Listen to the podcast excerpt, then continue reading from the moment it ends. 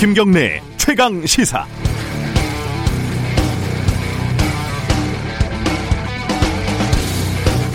검언유착 의혹에 이어서 이번에는 권언유착 의혹이 제기되고 있습니다. 권경혜 변호사가 본인의 페이스북에 쓴 글이 일파만파 퍼지고 있기 때문인데요.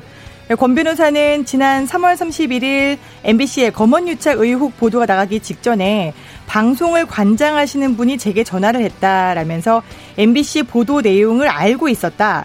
권언유착이 의심된다라고 주장을 했죠.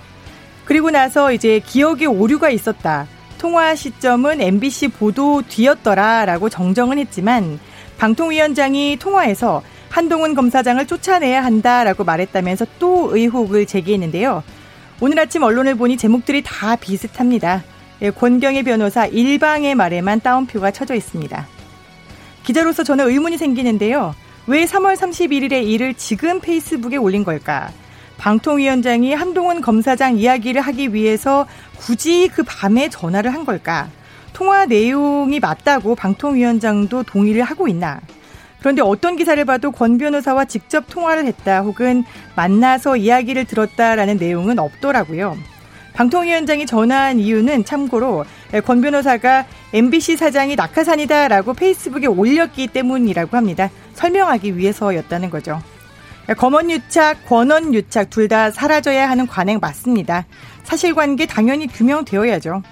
그런데 권언유착을 특검해라, 국정조사해라라고 미래통합당이 나서는 걸 보니까 세월호 참사 당시에 청와대 이정현 수석과 KBS 국장의 통화가 떠오르는 건 왜일까요? 김경래의 최강시사 여름특집 오늘 진행을 맡은 저는 저널리즘 토크쇼 제의를 만들고 있는 KBS 김양순 기자입니다.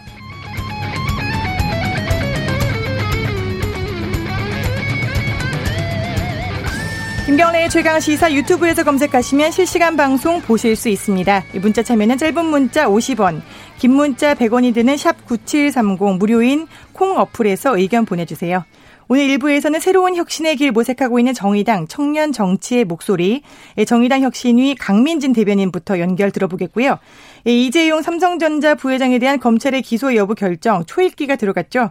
기소 유예 가능성 벌써 솔솔 나오고 있습니다. 이 얘기 더불어민주당 박용진 의원과 2부에서 짚어보겠습니다.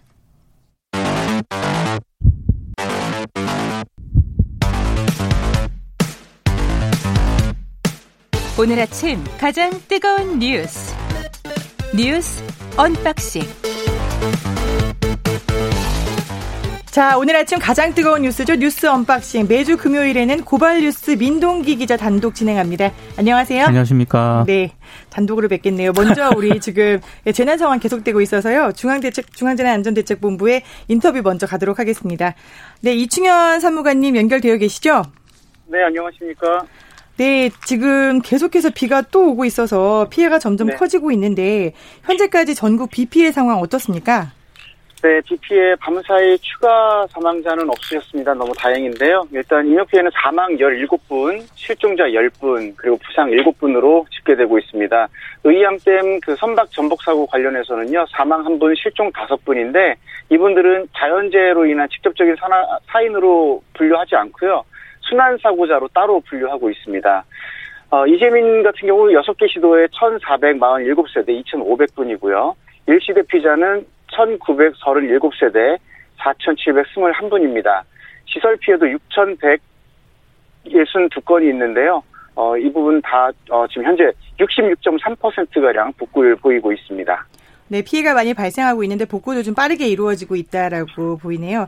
지금 강수위가 네. 계속 상승하고 있는데 댐 방류도 계속되고 있어서 물에 많이 잠기고 있고 도로가 또 침수돼서 통제되고 있는 곳도 있는데요.